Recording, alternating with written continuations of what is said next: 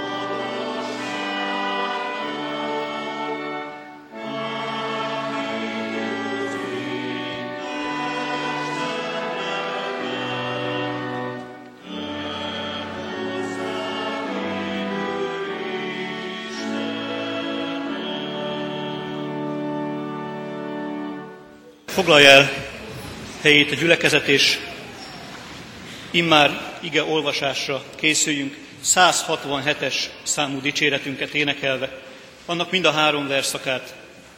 Jöjj, mondjunk hálaszót, hű szájjal és hű szívvel.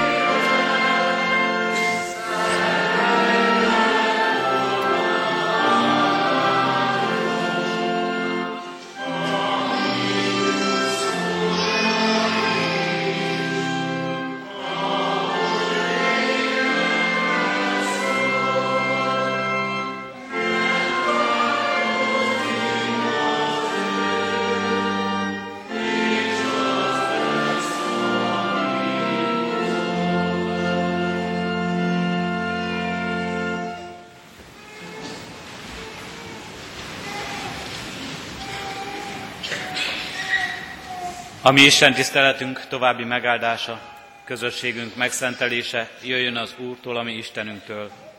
aki Atya, Fiú, Szentlélek, teljes szent háromság, egy örök és igaz Isten. Amen. Kedves testvéreim, hallgassátok meg Isten igét, amint szólozzánk és tanít minket. Református bibliolvasó rendünk szerint a mai napra rendelt új szövetségi igerészünkből, Márk evangéliumának 8. részéből a 11. verstől a 21. versig terjedő ige szakaszból. Az igét nyitott szívvel hallgassa a gyülekezet. Kimentek hozzá, tudnék Jézushoz a farizeusok, és vitatkozni kezdtek vele. Mennyei jelt követeltek tőle, kísértve őt. Jézus lelke mélyéről felsóhajtva így szólt. Miért kíván jelt ez a nemzedék? Bizony mondom néktek, nem adatik jel ennek a nemzedéknek. Ezzel otthagyta őket, és ismét hajóba szállva elment a túlsó partra. De elfelejtettek kenyeret vinni, és mindössze egy kenyér volt velük a hajóban. Jézus figyelmeztette őket, és így szólt. Vigyázzatok, óvakodjatok a farizeusok kovászától és a Heródes kovászától. Erre tanakodni kezdtek arról, hogy nincs kenyerük. Amikor Jézus ezt észrevette, így szólt hozzájuk. Mit tanakodtok azon, hogy nincs kenyeretek? Hát még mindig nem veszitek észre és nem értitek. Még mindig olyan kemény szívűek vagytok. Van szemetek, és mégsem láttok. Fületek is van, és mégsem hallotok.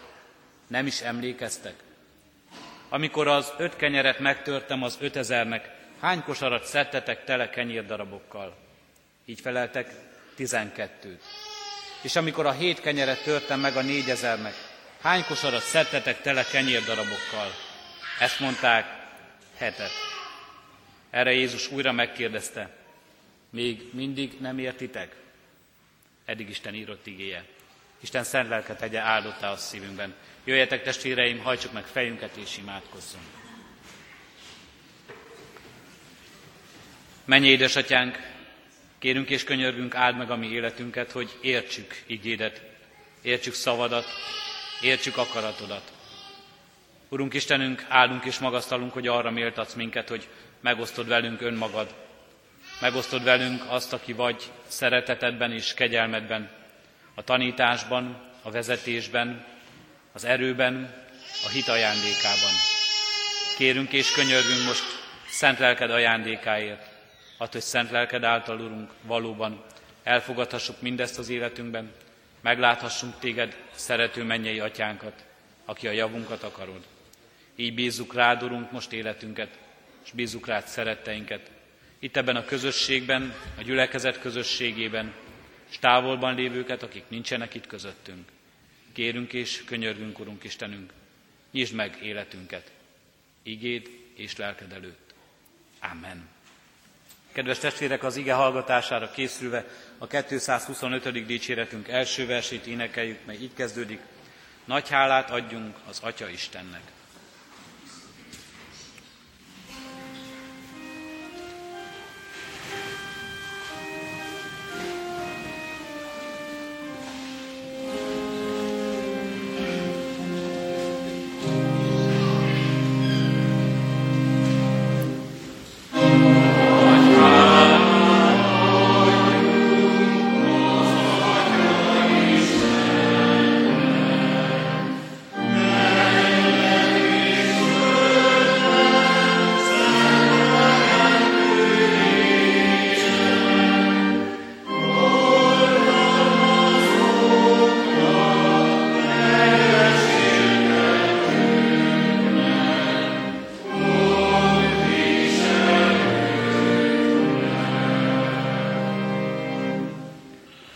Hallgassátok meg testvéreim Istennek azt az igét, amelyet szent lelke segítségül hívásával hirdetni kívánok ma közöttetek, úgy, amint szólózzánk a már felolvasott igerészből, Márk evangéliumának 8. részéből, a 18. versből. Ebben a kérdésben szólít meg az ige minket. Van szemetek, és mégsem láttok, fületek is van, és mégsem hallotok. Eddig az írott ige.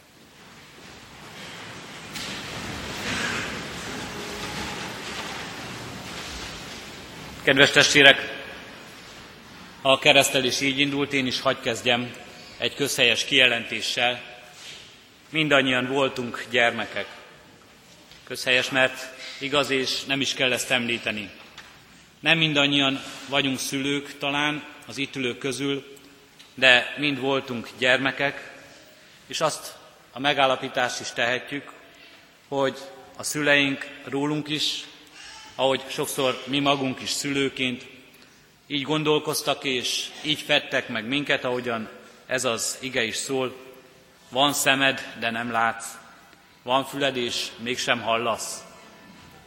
Valóban talán a mi életünkre is igaz volt, és sokszor a gyermekeinket is így látjuk, hogy valamire felhívnánk a figyelmüket, valami fontos dologra irányítanánk az életüket, valamit mondani akarunk nekik, valamit, amire oda kellene figyelni, akár azért, mert aktuálisan fontos, akár azért, mert egy életre szóló tanács lenne, és ők valami egészen más, valami lényegtelen dologgal foglalkoznak, valami másra figyelnek, ami nem olyan fontos, ami közel sem annyira érdekes, mint amit mi gondolunk annak, mint amit mi vélünk annak. Van szemed, de nem látsz. Ott van előtted. Ott van előtted, amit keresel. Ott van előtted valami igazság, ott van előtted valami fontos dolog, és nem veszed észre. Van füled, és mégsem hallasz. Most mondom, most figyelj, de te másra figyelsz. Talán a mi életünkben is, talán a gyermekeink életében is újra és újra előforduló dolog ez. Előfordul ez a mi, át, mi ránk bízott növekvő gyermekek életében, a legkülönbözőbb élethelyzetekben. Előfordult, amikor mi gyermekek voltunk, akár mondták ezt a szüleink, akár csak gondolták ezt az életünkre nézve. Akár emlékszünk erre, akár nem emlékszünk. Mi is viselkedtünk úgy, hogy ez volt rólunk a megállapítás. Van fülünk, de mégsem hallunk. Van szemünk, de mégsem látunk. Van lehetőségünk. Van valami képességünk, és mégsem élünk azzal. Mégsem élünk jól azzal. Mégsem arra használjuk igazán, amire adatott. Így is lehetne ezt a tanítást összegezni. És Jézus hangjában, ebben az igében egyszerre érezzük és halljuk a kritikát, halljuk a bosszúságot, halljuk a feddést, és halljuk ki belőle az értetlenséget is.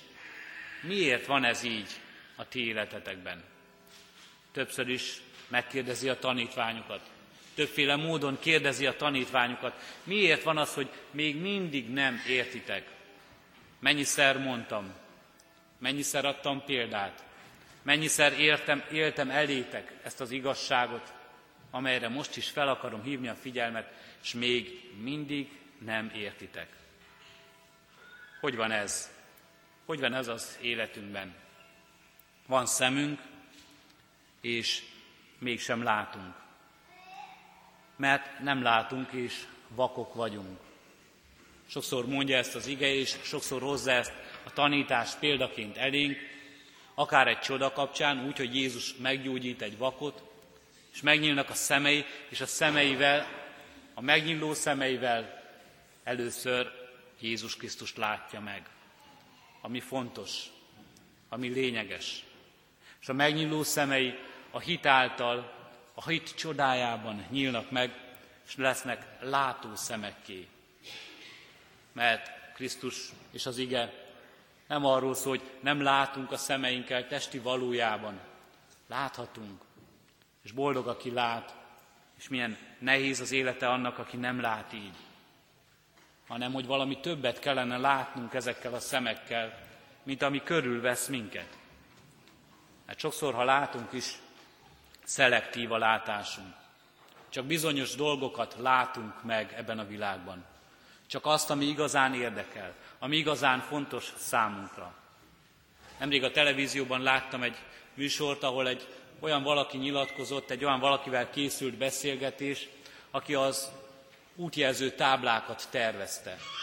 Aki az út mellett lévő táblákat tervezte, és elmesélte, hogy milyen nehéz volt megtervezni ezeket a táblákat, hogy egyetlen egy kis jel nagyon sok információt rögtön átadjon az embernek, de hála Istennek az ember látása és a látást értelmező gondolatai az agya olyan úgy működik, hogy egy pici jelből is rengeteg mindent kiolvas az ember. Rengeteg mindent. És ez segít minket, és így, ha jó táblát tervez valaki, akkor jó, helyes és sokszor életet mentő információkat tud átadni egyetlen jelben. Ha rossz a tábla, akkor eltévedhet az ember, és akkor bajba sodródhat az ember. És milyen nehéz volt neki ezt a nagy felelősséget magára venni, hogy jó táblákat tervezzen. És ezért nagyon fontos az életünkben. Az ember látása tud így működni, hogy egyetlen dolgot meglátva a számára érdekes és fontos információkat abból leszűri. Meg sokszor a világban is így vagyunk. Csak azt akarjuk és azt látjuk meg, amit meg akarunk látni, és ami fontos számunkra. És az ige arra irányítja a figyelmünket, hogy sok lényeges dolgot észre sem veszünk. Sok lényeges dolgot meg sem látunk. Az embernek újra és újra le kell ülnie, és szemlélődni ebben a világban. Milyen szép ez a magyar szó, szemlélődni ebben a világban.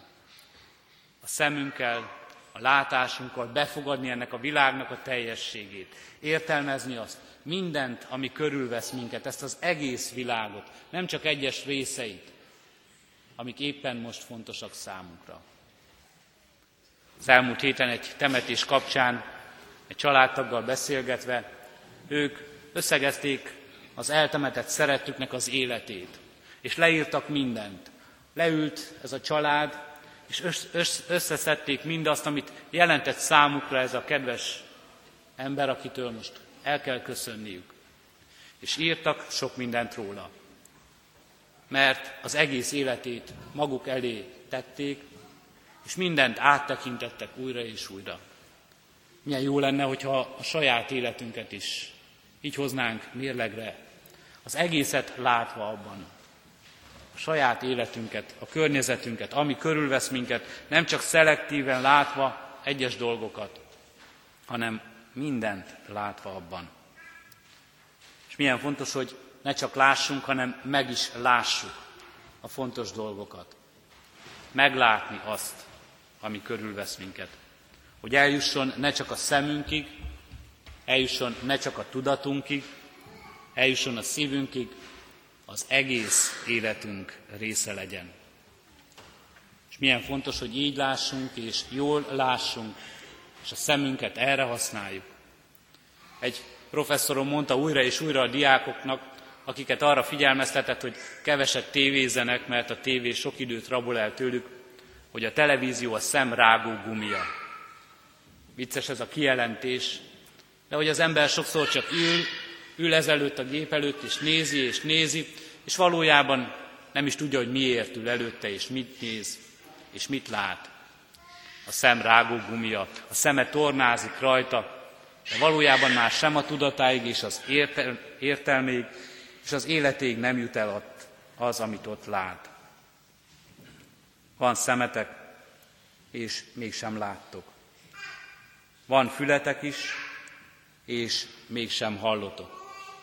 Mert a fülünkkel hallani kellene. Ha nem hallunk, beteg az életünk. Ha nem hallunk, betegek vagyunk. Nemrég e történet előtt gyógyítja meg Jézus a süket néma embert. Teszi hallóvá a füleit, és teszi őt újra éppé és egészségessé. Teremti újjá az életét. Nyitja meg újra az egész életét a világ előtt. És ahogyan a szemünkre, úgy a fülünkre is igaz, hogy sokszor csak szelektíven hallunk. Gyermekeinkről vicces történeteket tudnánk mesélni, hogyan és mi módon hallják meg csak azt, ami éppen nekik fontos. És amikor tanulásról és rendrakásról van szó, akkor azt mintha meg sem hallották volna. Engedik el a fülük mellett. De nem csak gyermekkorban viselkedik így az ember. Felnőttként is válogatunk abból, mit szeretnénk meghallani. Fontos, hogy halljuk, és halljuk meg mindazt, ami hozzánk érkezik. És ahogyan ma érkezik hozzánk az Isten igéje, halljuk meg az Isten igéjét. De nem csak hallgatni kell ezt sem, hanem meghallani, az életünkbe fogadni. és kiszűrni ezt az igét és ezt az igazságot, az Isten beszédét a háttérzajból, amely folyamatosan ott van az életünkben. Mesterségesen gerjesztve. Milyen sokszor kritika éri a fiatalokat, hogy folyamatosan úgy járnak, kelnek az utcán, hogy van a fülükben valami, valami kis szerkezet, ami folyamatosan szól, szól, és milyen veszélyeknek teszik ki magukat, ezáltal a háttérzaj által, amelyre sokszor nem is figyelnek, csak ott van az életükben és jelen van. Valljuk meg őszintén, mindannyiunk életében van ilyen háttérzaj. Nem csak a fülünket, az egész életünket terheli. Nemrég olvastam, hogy Japánban az utcán kis fülkéket alakítanak ki, egy automata kis fülkék, ahol az ember pénzt dobhat be, és ha bemegy ebbe a kis fülkébe, és bezárja maga után az ajtót, ott teljes csöndben lehet. Ott nincs semmilyen zaj. Nagyon jó hangszigetelt kis fülkék ezek. Mert az embereket annyira bántja már, és olyan sok betegséget, lelki terhet okoz nekik ez a folyamatos háttér zaj, ami abban a nagy világvárosban éli őket, hogy fizetnek is azért, hogy a csendet hallgassák, hogy csendben lehessenek, hogy csendet halljanak meg. Ilyen csendfülkék, amelyekben, ha elcsendesedünk mi, létrehozhatunk magunkban, ahol elcsendesedve megszólalhat, és meghallhatjuk a fontos, lényeges dolgokat, meghallhatjuk az Isten igéjét. Csendes heteket hirdetünk a nyára. Csendes heteket, ahol, amik nem azért csendes hetek, mert a japán fülkékhez hasonlóan ott senki nem szólal meg, és nem történik semmi, hanem azért, mert így csendesedhet el az életünk. Elcsendesedhet az Isten előtt. És sok minden háttér zaj kizárva ebből az életből, ebből a hétből, az Istenre figyelhetünk, és az Isten hangját hallhatjuk meg. Jézus Krisztus ezt, kínál, ezt kínálja nekünk. Azt mondja, éljünk ezzel, használjuk a szemünket, használjuk a fülünket arra, amire teremtetett. És ne csak azt lássuk meg, ami a világból és a világban szól hozzánk, és itt láthatunk, hanem többet is. Többet a ma láthatatlan világból, többet az Isteniből, amelyből ő is érkezik, amelyből ő is hozza az üzenetét, ő is adja a példáját, amelyet ő is elénk él. Nem is emlékeztek, kérdezi Jézus a tanítványait. És minket most itt az ige emlékeztetni akar. Emlékeztetni Krisztusra, a benne nyert teljességre, amelyet benne és által ad nekünk az Isten. Olyan lehetőség ez, amely, megnyíl, amely előtt megnyílhat az életünk.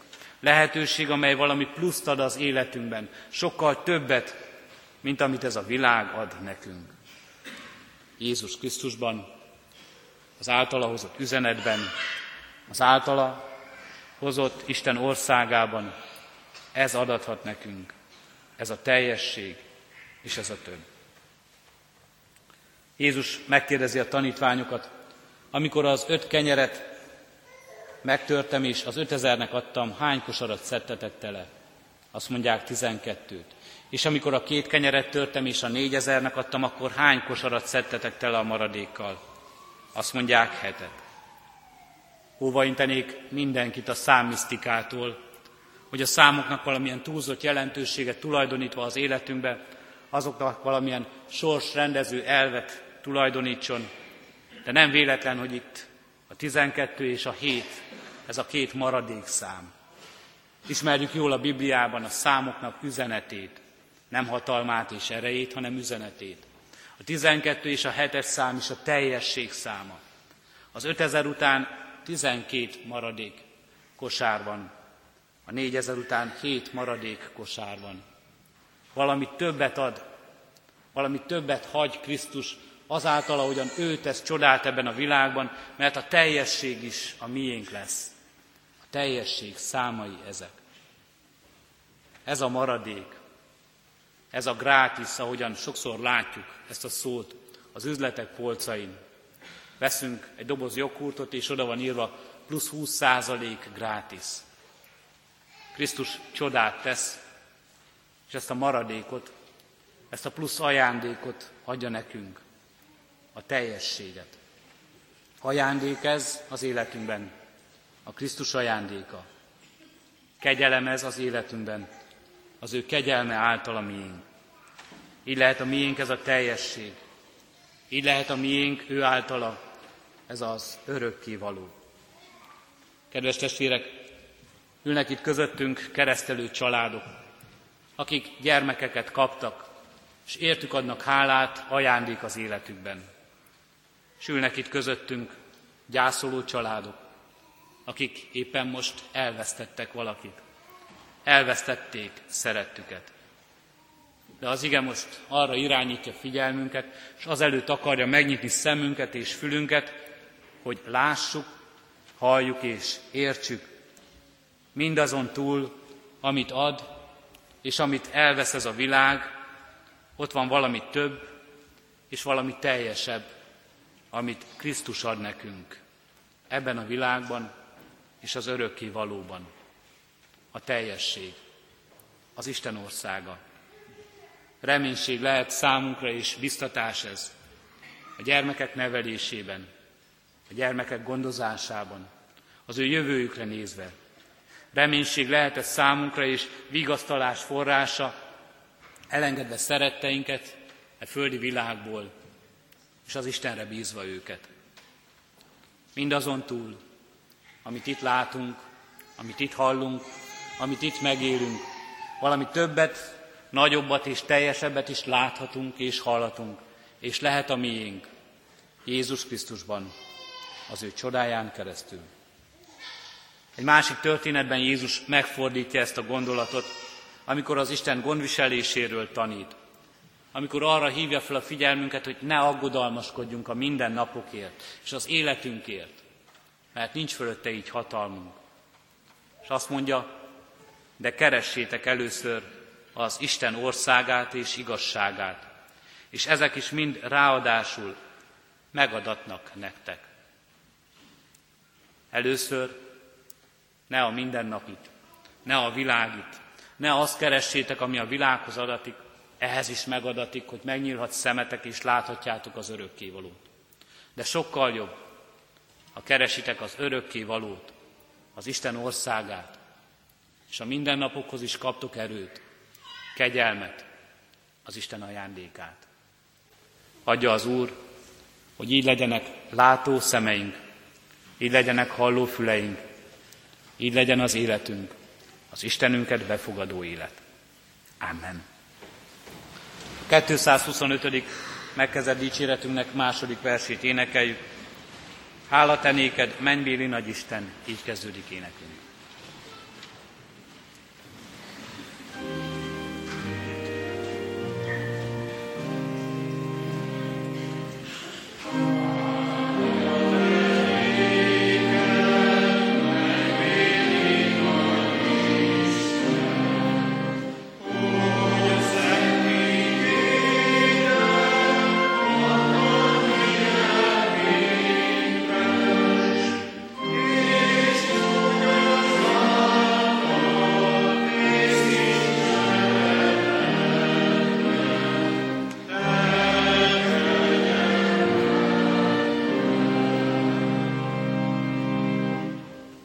Helyet foglalva hajtsuk meg fejünket és imádkozzunk.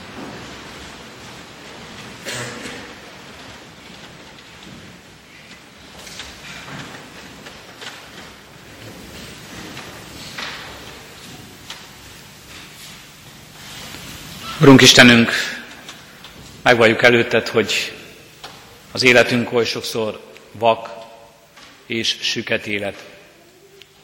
Vakok vagyunk és süketek arra, hogy lássuk és meghalljuk mindazt, ahogyan Te jelen vagy ebben a világban. Hogy lássuk csodáidat, melyek napról napra elkísérnek minket. Hétköznapinak és természetesnek tartjuk azt, Urunk. Hogy halljuk szavadat, tanácsolásodat és vezetésedet. Eltunkul a fülünk, Urunk, és megvalljuk képtelenek vagyunk mindezt befogadni csak akkor, ha valami nagyot mutatsz, ha valahogyan bele kiáltasz az életünkben, valamilyen próba, nehézség, valamilyen kihívás által, addurunk, hogy mindezt felismerjük, mindezt meglássuk és meghalljuk a mindennapokban, a hétköznapokban is. Legyen az is csoda számunkra. Legyen így csoda számunkra ez a mai nap, hogy megtartottad életünket, hogy velünk vagy, hogy adsz testi erőt, hogy adsz lelki erőt. Legyen így számunkra rád mutató jel, és adjunk így neked hálát, Urunk, a gyermekekért, adjunk így hálát az elköltözöttekért, azokért, akiktől elbúcsúzunk. Legyen így áldott, Urunk, az életünk, amikor hálát adunk a gyógyulásért, a betegségből való szabadulásért. Le, legyen így, Urunk, áldás azon, amikor hálát tudunk adni a közösségért, amelyben együtt lehetünk, a családunk közösségéért, a szeretteinkért, egy gyülekezet közösségéért. Amikor hálát tudunk adni, Urunk, a munkánkért, amelyet elvégezhetünk, amelyet elvégezhettünk, az abban nyert ajándékokért és gyümölcsökért. Kérünk és könyörgünk, Urunk, hát, hogy mindebben valóban lássunk Téged, és halljuk a Te vezetésedet, a Te jelenlétedet az életünkben. Kérünk és könyörgünk, Urunk, így nyitogasd az életünket, egész valunkat, füleinket és szemeinket előtted. Kérünk, hogy Te cselekedd ezt meg, mert önmagunktól erre képtelenek vagyunk.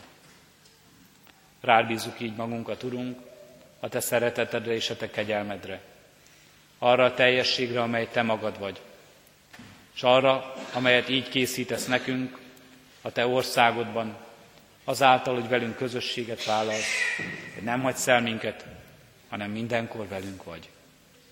Kérünk és könyörgünk, Urunk, így a hitnek ajándékáért, a hitért, amelyel láthatunk téged, és hallatunk téged, amelyel hozzád köthetjük életünket. És kérünk és könyörgünk, Urunk, mindazokért, akik ennek hiány vannak, akiknek az életük tele van kétséggel és félelemmel, és megfogyatkozott a hitük. Kérünk és könyörgünk, Urunk, erősítsd őket. Így hozzuk eléd, Urunk, betegeinket, Te légy az ő gyógyítójuk. Így hozzuk eléd, Urunk, magányos testvéreinket, Te légy az ő társuk. Így hozzuk eléd a gyászolókat, Te légy az ő vigasztalójuk. Kérünk és könyörgünk, Urunk, használj ebben minket is, hát, hogy tudjuk egymást így biztatni, erősíteni, egymást emelni és támogatni, igéddel, lelked által, akaratod szerint. Kérünk és könyörgünk ezért a gyülekezetért. A te szent lelked áldása legyen velünk, Urunk. S adunk, hogy ne csak látó szemeink, halló füleink legyenek, de nyelvünk se legyen néma.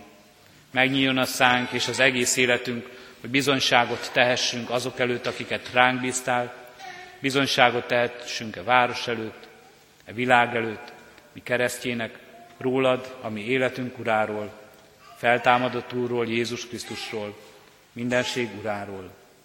Kérünk és könyörgünk, Urunkat, hogy lehessen ez a mi bizonyságtételünk kedves és sokak számára hozzád vezető. Hallgass meg most kérünk csendes imádságunkat. Köszönjük, Urunk, hogy megszólíthatunk téged, és te meghallgatsz minket. Amen. Együtt is imádkozzunk fennállva, mi Úrunk Jézus Krisztustól tanult imádsággal. Mi atyánk, aki a mennyekben vagy, szenteltessék meg a te neved. Jöjjön el a te országod, legyen meg a te akaratod, amint a mennyben, úgy a földön is. Mindennapi kenyerünket add meg nékünk ma, és bocsáss meg védkeinket, miképpen mi is megbocsátunk az ellenünk védkezőknek. És ne vigy minket kísértésbe, de szabadíts meg a gonosztól, mert Téd az ország, a hatalom és a dicsőség mind örökké. Amen. Az adakozás lehetőségét hirdetem testvéreim, az ige szavával egymás terhét hordozzátok, és így töltsétek be a Krisztus törvényét. Szívünkben alázattal Urunk áldását fogadjuk. De keressétek először az Isten országát és igazságát, és ezek is mind ráadásul megadatnak néktek. Amen. Zárásként a 225. megkezdett dicséretünket énekeljük, annak negyedik versétől végig énekeljük ezt az énekünket. A negyedik verse így kezdődik, Felséges Isten, te néked könyörgünk, hogy mutassad meg szent fiadat nékünk.